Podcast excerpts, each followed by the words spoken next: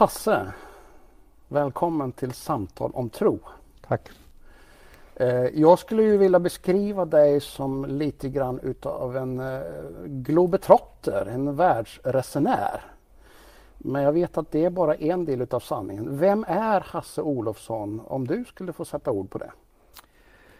Ja du, eh, en ganska, ganska normal värmlänning skulle jag vilja säga som eh, eh, har växt upp i Karlstad. Eh, väldigt blyg i min uppväxttid eh, och eh, trodde väl egentligen någon gång i min ungdomsdagar att jag skulle bli bilmekaniker. Eh, och ehm, så blev det ju inte. Men eh, det har lite, lite med bakgrund. Alltså jag var ganska blyg i min uppväxt. Hade, hade svårt att prata till folk och hade svårt att prata inför folk. Mm. Stammade och blev nervös om det var mer än ett par, tre personer som man stod tillsammans i en grupp. Så att jag drog mig gärna undan eh, samtalen. Så. Och så är det inte riktigt nu då? Nej, det har ju blivit annorlunda. eh, jag kom till tro som eh, 16-åring. Alltså jag är uppväxt i en troende familj och hade också gudsupplevelser även i min barndom. Mm. Ehm, och, ehm, Dina föräldrar var troende? Mina föräldrar var troende och tillhörde ni, båda församlingen här i Karlstad. Och ni bodde i Skåre? Ja. Så du är en skå, riktig Skårepark? Ja, det skulle man kunna säga. Ja. Det är, ehm, jag, första fyra, fem åren bodde jag faktiskt i, på Färjestad i Karlstad. Mm. Ehm, och, men sen flyttade vi, de fick möjligheter att få tag på tomt och bygga hus ute i Skåre och eh, dit flyttade vi då någon gång i Skarven 59-60. Så att det är några år sedan. Så större delen av din uppväxt kan man säga att du då växte upp i Så är det ju. Så är det ju. Och tron fanns i din familj där då? Tron fanns i min familj. Eh, vi, vi gick ju hela gänget, vi är ju många syskon, vi är ju åtta stycken, fyra killar och fyra tjejer. Eh, fick ju lära oss i tidiga år att gå till kyrkan och att gå med mamma och pappa. Många brukar tala om att det var, vi tog mer än en bänkrad men vi lyckades knöka ihop oss i en bänkrad. Så som regel var det pappa vid ena sidan och mamma på den andra sidan och alla ungarna däremellan. Det var väl mest för att hålla koll på oss att vi inte skulle springa i onödan. Eh, och, eh, så det blev en naturlig del utav min uppväxt att vara med i kyrkan.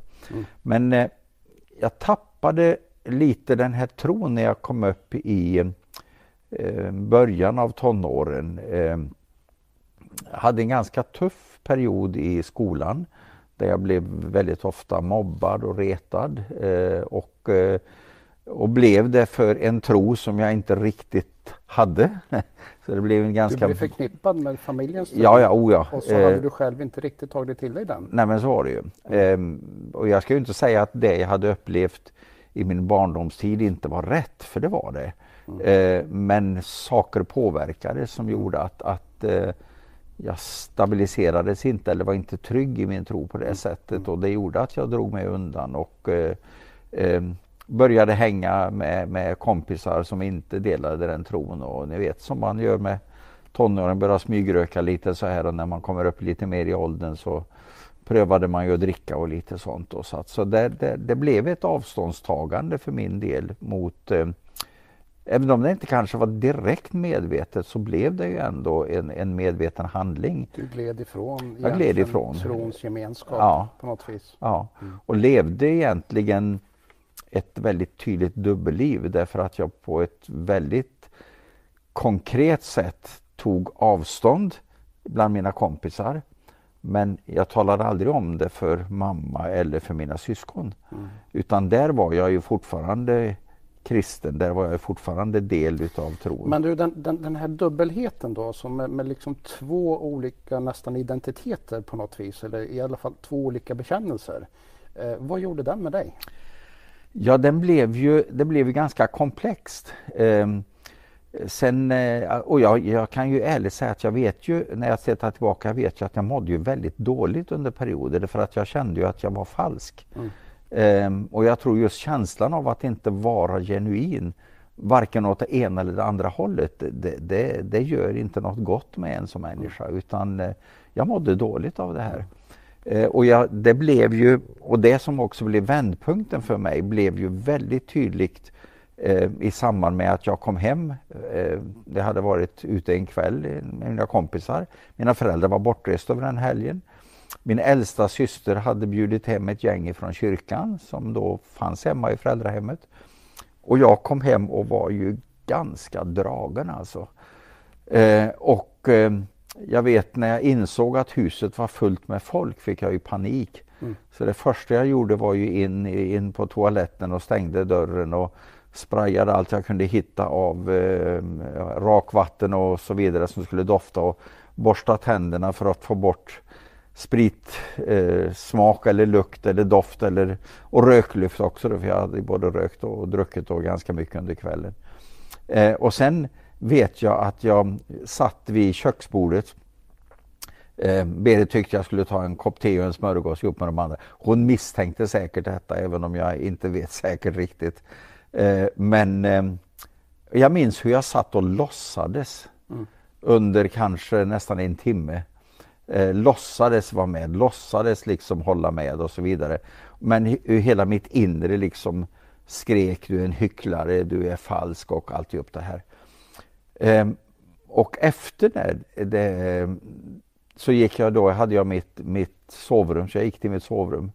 Eh, och någonstans så slog det mig denna enorma falskhet att jag var inte äkta, jag var inte ärlig. Varken mot mig själv eller mot andra människor. Eh, och då vet jag att jag plockade fram min gamla söndagsskolbibel. Eh, och började, eh, jag hade den i varje fall bredvid mig men samtidigt började jag började be eller prata med Gud. Eh, och jag minns att den första frågan var om du finns. Kan du svara mig? Kan du, kan du möta mitt behov? Kan du, kan du hjälpa mig? Jag vill inte leva så här. Utan antingen kände jag, antingen är det ju åt det ena eller andra hållet. Antingen lämnar jag och är ärlig med det. Så där ställdes du inför ett vägskäl som blev väldigt uppenbart. Du mycket måste välja väg. Mycket tydligt. Hur gammal var du då? 16 år. 16 år. Mm. Mm. Och vad hände där då, när du ställde den frågan? Ja, alltså det, det, här är ju något av det mest fascinerande. Alltså jag var ju helt ensam. Eh, det fanns inte någon annan, det fanns inte någon suggestiv miljö eller någonting sådant som påverkade mig utan det var väldigt avskalat. Mm. Men just där och då, så när jag bad den där bönen om du finns, hjälp mig, så blev det ett ett totalt inre lugn. Mm. Och den här eh, hycklandet, det här dualismen och den här eh, splittrade bilden av mig själv, den förändrades. Eh, och jag kände, jag, kände, jag kände ett lugn, jag kände en frid, mm. kanske ett, ett ännu bättre ord. Eh, och när jag eh, i den vevan då började ta, ta upp min bibel och började bläddra i den. Jag hade ju liksom ingen rutin på det här med att läsa Bibeln. Jag ska inte säga att jag hade läst särskilt mycket av den ens tidigare då. Eh, utan det blev ju det här, man öppnade upp och hoppades att det var något ord som skulle hoppa upp eh, till en på något sätt. Och det var det. Mm -hmm. eh, och, eh, blev, och det blev ju väldigt märkligt för vad jag än öppnade så talade de om att tjäna Gud.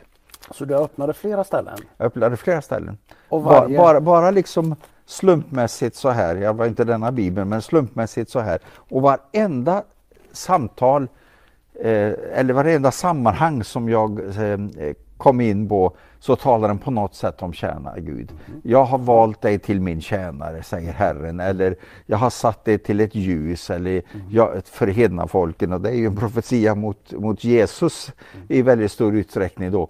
Och sen gång på gång kom det ju det här alltså att, att eh, eh du är min tjänare och alltihop. Och jag började tänka, men vad är detta? Eh, och någonstans där så föddes det, och det här är ju helt tokigt när man tänker efter. Jag var ju fortfarande lite påverkad av alkohol, eh, fortfarande hade liksom den här bakgrunden. Och samtidigt blev jag fylld av en frid och en visshet att jag skulle känna Gud på något sätt i mitt liv. Så där, din, din enkla bön, Gud om du finns, eh, kom och möt mig. Där ställs du inför ett vägskäl och när du öppnar Bibeln så liksom drabbar de här bibelsammanhangen Exakt. dig som, som egentligen ett direkt svar ifrån Gud på något vis. Ja men så är det ju. Eh, och det som är ju det märkliga är att då kom ju också upplevelser tillbaka som jag hade upplevt eh, fyra, fem, sex år tidigare. Mm. När jag som 10-11-åring var övertygad om att jag skulle bli missionär. Mm. Eh, det fanns ju liksom inte på kartan i den här perioden emellan. Men helt plötsligt så kom de upplevelserna tillbaka. tillbaka. Och jag minns vad jag hade skrivit i en, i en sån här, det var en svensk lektion eller vad det var i femman. Då är man väl 10-11 år någonstans mm. där. Eh, där man skulle skriva om vad man ville bli när man blev stor. Och då vet jag att jag skrev att jag ville ha ett jobb så jag skulle resa i Sverige och se hela Sverige och så ville jag bli missionär. Mm. Och det skriver jag då. Jag undrar ibland vad mina lärare tänkte om en litet barn som har så den typen av inriktning redan i tidiga ålder. Men någonstans hade ju lagts ner tidigt där. Och detta blev ju också något som när det här började tala, när jag öppnade Bibeln, så väckte det till liv av någonting som jag inte ens var medveten om, som var begravt på något sätt. Men det kom till liv igen och det blev en längtan av det här som då föddes hos mig omedelbart faktiskt. Så där vänder ditt liv kan man väl säga i en lite annorlunda riktning och så började du ta steg. Va, vad hände sen? Vad, vad var dina nästa? Ja, alltså det, det, är så tokigt så jag vet inte ens om man vågar berätta det. Eh, men eh, det, här var på, det här var lördagskvällen. Eller kan ha varit fredagskvällen. På söndagen åker jag in till kyrkan och ber att få prata med en utav pastorerna. Eh, och, eh, och då berättar jag om min upplevelse. Och jag berättar om att jag upplever Guds kallelse att bli en Herrens tjänare. Eller jag vet inte hur jag uttryckte det men det var säkert den vokabulären skulle jag kunna tro. För det var ju det som jag hade läst så att säga i de här bibelverserna. Eh, och, eh, och det här är alltså bara typ två, tre dagar efter att du Max liksom två dagar varit efter. ute och festat runt ja. och kommer hem och så gör en dramatisk ja. gudsupplevelse? Ja, det är max två dagar efteråt. Okay. Jag minns inte om det var fredag eller lördagskvällen som var ute. Eh, det kanske är troligt att det var fredagskvällen med tanke på ungdomarna hemma. Det var ju oftast fredagskvällar som, som var så här. Så två dagar senare satt jag. Det som har förvånat mig egentligen genom hela mitt liv det är att de tog mig på allvar. Mm. Ehm, och det, jag har ofta förundrats över detta. Hur kunde de tro mig? Alltså en oborstad, väldigt blyg eh, 16-årig som egentligen hade svårt att prata med folk överhuvudtaget och nu träder upp och säger att, att jag upplever en kallelse att bli en Herrens tjänare och jag, hade, jag var knappt frälst. Så det, mm. Nej, det är, när jag ser tillbaka på det så kan jag, jag, jag, jag har ibland undrat hur skulle jag själv göra? Mm. Om jag hade upplevt eh, eller mött någon som hade kommit till mig och börjat berätta det där så hade man ju nog sagt ja lugna ner dig lite nu eller ja vi ska ta det här och vi ska be tillsammans och vi ska be för dig och sen får vi väl se hur det liksom utvecklas. Men du blev tagen på allvar i din upplevelse och den tro du ändå hade där? Omedelbart. Mm. Och, och det gjorde ett väldigt starkt intryck på mig att, att helt plötsligt inte bara det och jag tror det blev dubbelt. Inte bara det upplevde jag att Gud trodde på mig. Mm. Utan helt plötsligt trodde människor på mig också. Mm. Och det var inte en bild som jag hade haft under den här uppväxttiden. Ehm, det som, var, det som blev så intressant det var ju då att jag, jag smygrökte ju nästan, hade gjort det under ett och ett halvt år. Ehm, och helt plötsligt så, och hade ju, hade ju cigaretterna gömda i ett litet sån här tvålfodral så att ingen skulle se i en necessär någonstans. Så att ingen skulle gå och leta, det var ingen som går och letade någon annans necessär tänkte jag och det tror jag inte de gjorde i varje fall. Och det vet jag ju, det kom jag underfund med säkert ett par månader efter det här. För behovet av att röka fanns inte längre. Det försvann bara? Det försvann. Ja.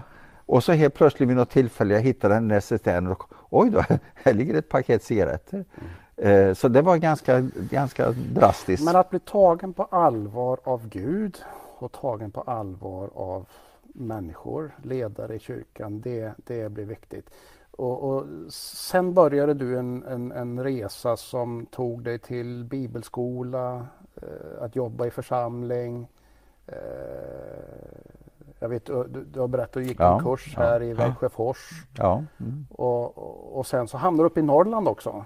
Ja, alltså det började ju med att jag gick bibelskola då först hösten 72 eh, och trodde då att jag skulle eh, komma ut. Men innan dess, alltså redan 71, så började jag arbeta i församlingen här som volontär lite då mm. och sedan med ett AMS-bidrag gick en, en ungdomsledarutbildning och sedan jobbade jag ungefär ett år på ett AMS-bidrag i församlingen som ungdomsledare. Mm. Hjälpte till i ungdomsverksamhet och, och barnverksamhet på olika sätt. Och kände ju då mer och mer att jag ville ut. Så jag gick bibelskola hösten 72 i Göteborg. Eh, kom inte ut då, jobbade eh, som brevbärare under ett års tid. Men sen hösten 73 igen, då kom jag ut och då började jag resa i ett team. Och då är jag tillbaka till det här man som 11-åring upplevde det här med att resa i hela Sverige. Då reste jag i ett team som evangeliserade i Bohuslän, ena eh, delen av vår tid och den andra halvdelen av vår tid åkte vi runt om i församlingar i Sverige för att skapa en medvetenhet om att hjälpa församlingar i norra Bohuslän som var små, hade väldigt små ekonomiska möjligheter. Så vi samlade in ekonomiskt stöd för att församlingar skulle kunna ha medarbetare. Så där började du resa? Då började resan till runt om hela Sverige. Sen har det fortsatt, ja. Du, jag måste fråga, hur många länder har du rest till Hasse? Eh, 94 eller 95 beroende på hur man räknar. Så jag har inte nått 100 än. Är det någon än. världsdel som du inte har varit i? Nej. Antarktis eller Arktis? Ja, jag räkna, ja, det kan man ju i och för sig räkna som världsdel. Jag har inte varit på, på varken Arktis eller Antarktis men alla andra världsdelar har jag varit i. Ja. Du, vi ska komma tillbaka till det här med tron och varför du har rest så mycket nu. Då, men, eh, jag vet ju att du, du inte bara läser Bibeln och du inte bara liksom är ute i församlingar och så här utan du har ett väldigt stort intresse för det här med golf också. Ja, det stämmer. Ja. Eh, vilken är den, den roligaste eller mest liksom, fascinerande golfbana som du någonsin har spelat på? Clearwater Bay Golf and Country Club i Hongkong. Okej, okay. berätta. Eh, Varför är det? Ja, nej, men det var nämligen så här att eh, jag fick, eh, när jag varit bosatt i Asien så ha, träffade jag en, en kollega från en annan organisation som jobbade med media och mediamission han var en väldigt duktig golfare. Och eh, det är ju ganska så att är man golfare så hittar man snart varandra i, eh, i samtalsämnen och så vidare. Eh, och han, eh, eh, han försökte ta med mig vid olika tillfällen att, att spela golf.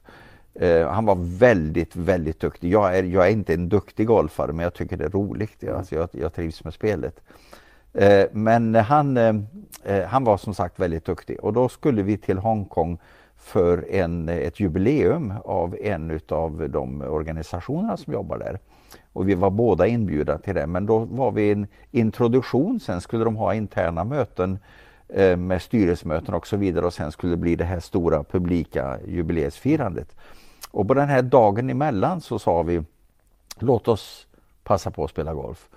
Och då ordnade han genom en kontakt i Hongkong att vi fick spela på en av de, jag vet inte om den mest exklusiva men det finns inte så rasande många eh, banor i Hongkong på grund av att det är begränsade utrymme. Mm. Så den här låg ute på en ö. Och eh, den, eh, det var en privat klubb så det var bara genom inbjudan som det gjorde så att man fick komma. Eh, och eh, den brukade kallas för Asiens Pebble Beach. Mm. Pebble Beach räknas bland golfare som kanske den vackraste banan i USA.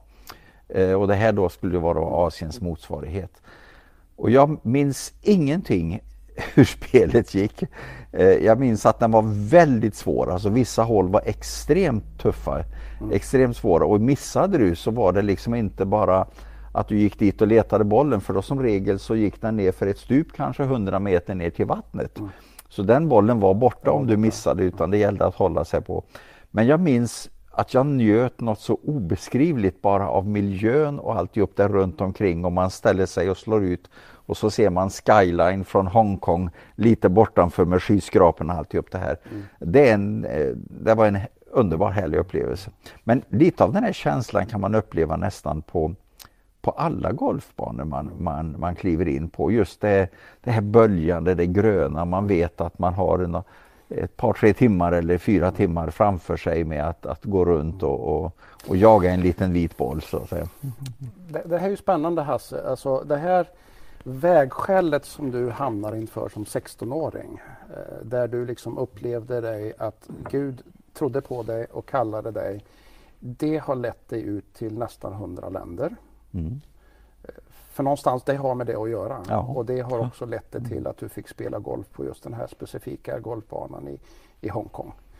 Eh, Ja, jag har ju aldrig sett att det, det hänger samman med det men det, det är klart det finns ju en koppling. Så Det är finns det en ju. koppling, så. Ja, ja. Mm. och, och du har nu en, en, en, en, ja, en, res, en, en roll där du, där du, du jobbar mycket i Asien. ja. Eh, och vi ska inte gå in på detaljerna kring det. Du jobbar med det som kallas för IBRA. Eh, men tron som du liksom hade med dig som barn och som du fick möta den där gången som 16-åring och som sen växte och utvecklades på alla möjliga sätt.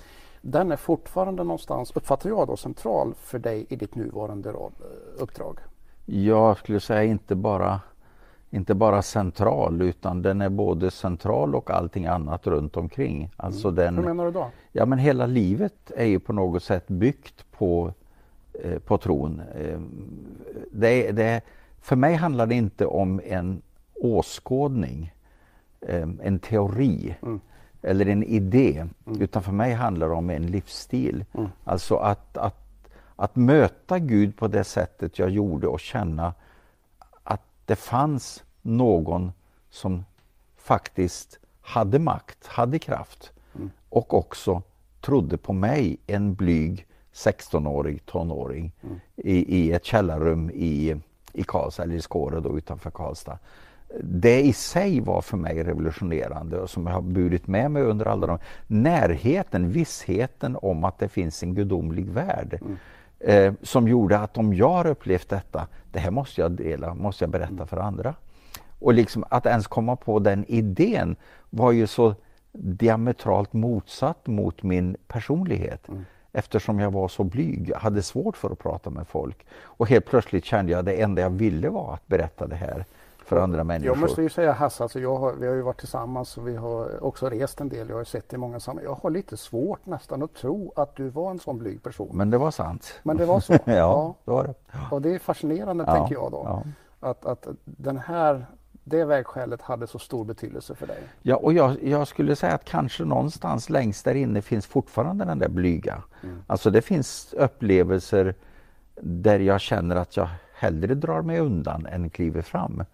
Ehm, Så det är väl en del av den jag är, av den personligheten. Men längtan att dela det jag upplevt, den övertrumfar den här blygheten eller det här att man gärna träder tillbaka. Att, Och nu är du involverad i ett arbete som handlar om att, att, att ges möjlighet för olika grupper och människor att dela den här tron vidare, bland annat med hjälp av media. ja. Du, den här resan med tron, nu då, har, har det varit liksom en sån här räkmacka, efter det där vägskälet, har det varit en räkmacka framåt? Eller? Jag gillar ju räkmackor men nej, det har det verkligen inte varit. Alltså, alltså vandringen, om man säger så här. Eh, många ser ju ibland sin vandring eller tror att den vandringen är från punkt A till punkt B. Ehm, och jag vet ju att jag själv levde i att när man tänker tillbaka till exempel på söndagsskolan ehm, så fanns det en, en, en liten sång som vi brukade sjunga där som heter Min båt är så liten och havet så stort. Men Jesus har fattat min hand. När han styrer båten, då går det så bra på resan till himmelens land. Och i min bild av det här så var det ju på något sätt solsken, en lätt bris, ett, en blå himmel, ett, ett ganska lugnt hav men ändå tillräckligt för att föra den här båten framåt. Det var den minnesbild eller den inre bild som skapades av mig att resan, trons resa skulle vara så. För han höll min hand och han styrde båten. Eh, men livet är ju inte så. Utan livet bjuder ju på överraskningar, både positiva och negativa. Och vi drabbas alla av eh, överraskningar, både positiva och negativa. Sjukdom, svårigheter, katastrofer, olyckor, eh, det, det kan vara mängder av saker, skilsmässor, ekonomisk eh, bankrupt. Alltså alla människor, vare sig vi har en tro eller inte en tro, möter livets verklighet och har att förhålla oss till detta. Och så har det ju varit även för mig med, med resor som jag helst inte hade velat göra. Mm. Men som jag i efterhand är så oerhört tacksam för vad de har lärt mig av just gudsgemenskapen och gudstron. Eh, inför det här samtalet så, så ställde jag ju frågan, är det någon, något bibelsammanhang som har betytt speciellt mycket för dig? Och då, då sa du, ja men det är självklart. Jag gav dig betänketid, men ja. nej, det behöver jag inte, sa du. Det är psalm 23. Ja.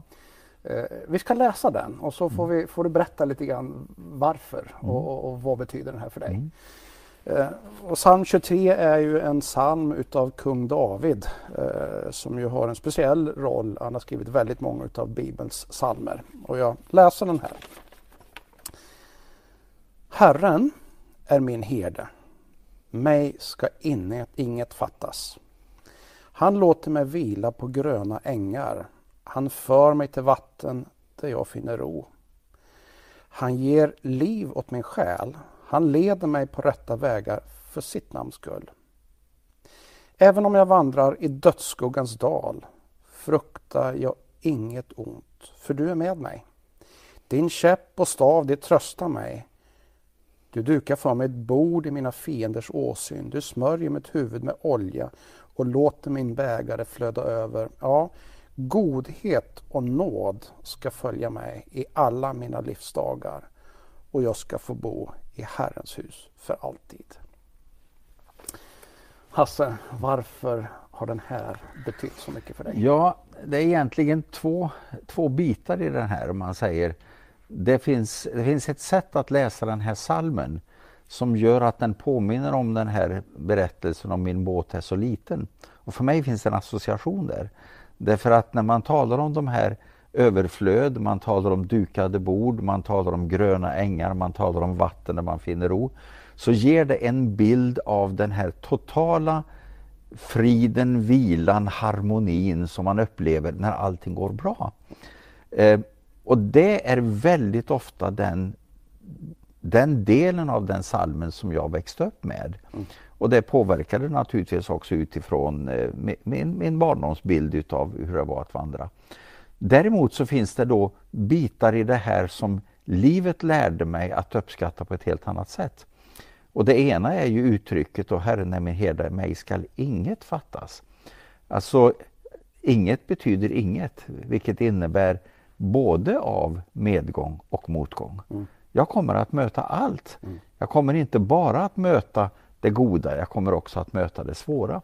Och det förstärks ju sedan i, lite senare i salmen när det talar om jag än vandrar i dödsskuggans dal så fruktar jag inte, jag är inte rädd. Mm. För du är med. Har du vandrat i dödsskuggans dal?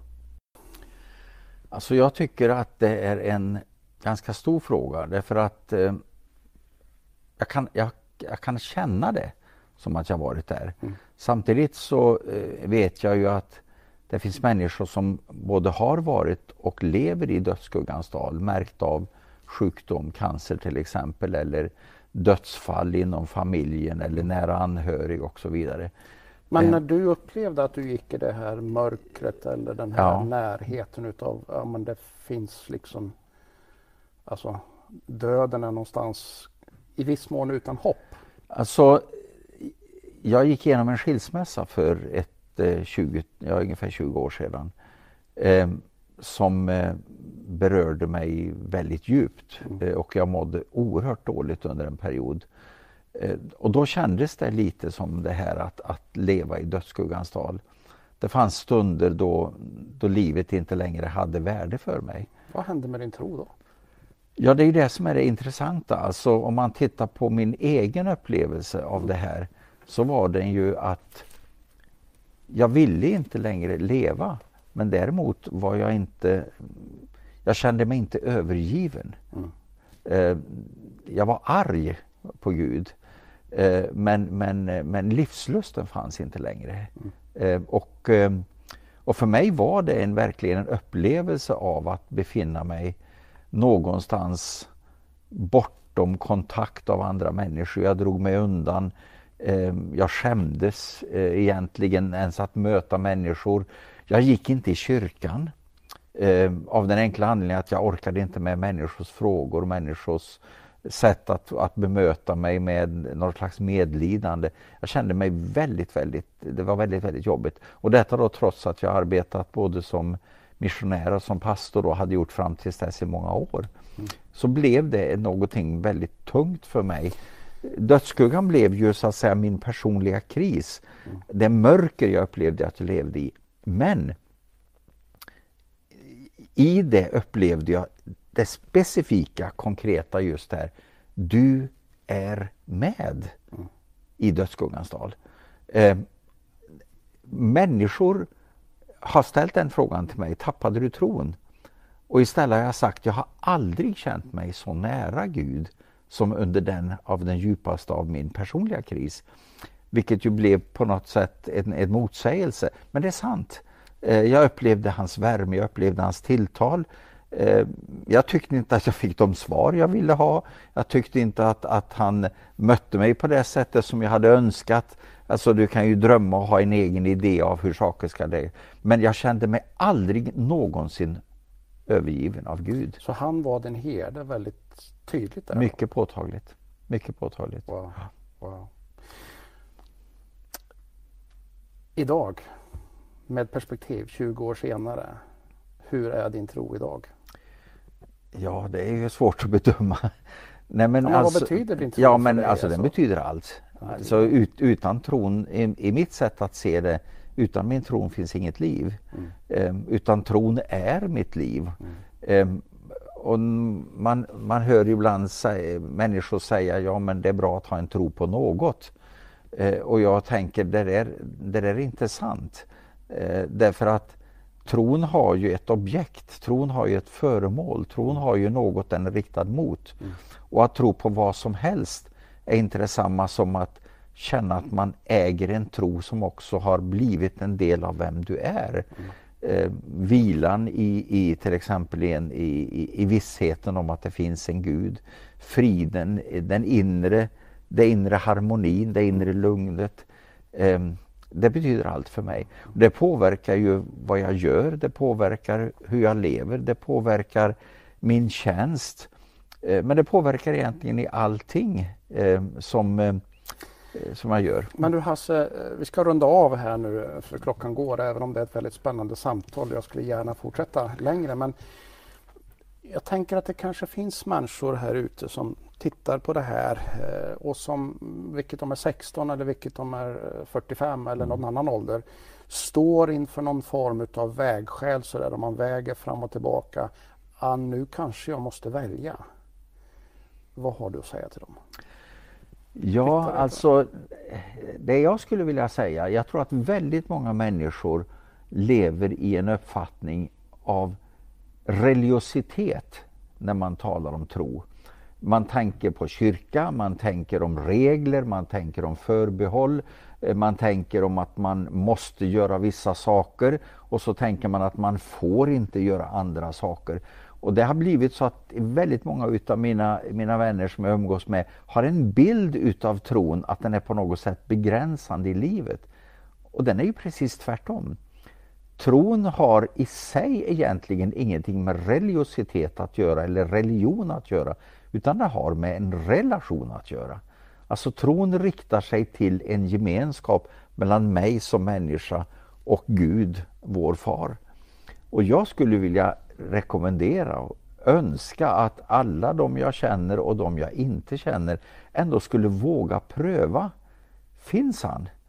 För mig, det var ingen färdigformulerad bön. Det var inte någon, eh, någon djup insikt i hur det skulle gå till. Det var inte någon liturgi, utan det var en, en, en tonåring, eh, blyg, försagd, som på något sätt med sina egna ord, finns du där? Och i så fall, kan du möta mig? Och jag upplevde då att det var precis det han gjorde. Och jag tror att du kan få uppleva precis samma sak. Du kan få uppleva att Gud är inte en teori, utan han är en verklighet. Och du kan få uppleva en äkta relation med honom som ger dig en harmoni och en frid och en visshet i ditt liv och som påverkar ditt liv i en positiv riktning. Det tror jag vill säga. Bli tagen på allvar. Bli tagen på allvar. Mm. Tack Hasse för ett spännande samtal om tro. Tack eh, ser fram emot att fortsätta samtalen. Och har du funderingar som, som, eller tankar som har gått igång utifrån det här samtalet, då får du hemskt gärna höra av dig. Du kommer få kontaktuppgifterna i rutan och eh, där har du också möjlighet att länkas vidare till Hasse om du skulle vilja ha kontakt och prata med Hasse. Mm. Eh, jag tänker att innan vi avslutar här så, och lyssnar på en sång så ska vi be en bön. Hasse, vill du be en bön med oss? Mycket gärna. Mm. Tack Herre att jag får be till dig. Tack för vissheten om att bön inte är en, någon slags terapeutisk övning utan den är en verklig verklighet en verklig relation, ett samtal med dig som faktiskt kan bry dig om oss och vill förändra människors liv. Herre, tack att du ser till oss när vi ber i vår ensamhet eller tillsammans med andra. När vi i vår blyghet inte vet hur vi ska uttrycka oss så finns du ändå där och du möter oss på dina villkor på ditt sätt men också på ett sätt så att vi själva förstår att det är du och du är verklig. Tack att du ser till människor som kanske brottas med frågor om tron och känner sig eh, rädd eller kanske tveksam eller skeptisk. Herre, tack att du kan ge de människor friheten att åtminstone våga ta ett steg i att pröva om du finns där. Och jag vet Herre att du är verklig jag vet att du finns och jag vet att du möter den som kommer mot dig, Herre. Tack att du mötte mig. Tack för den gemenskap jag har fått uppleva. Nu ber jag om din välsignelse över var och en som har lyssnat till detta samtal, som har möjligheter att möta dig. Jag ber i Jesu namn. Amen. Amen. Tack för att du har varit med och Gud välsigne dig.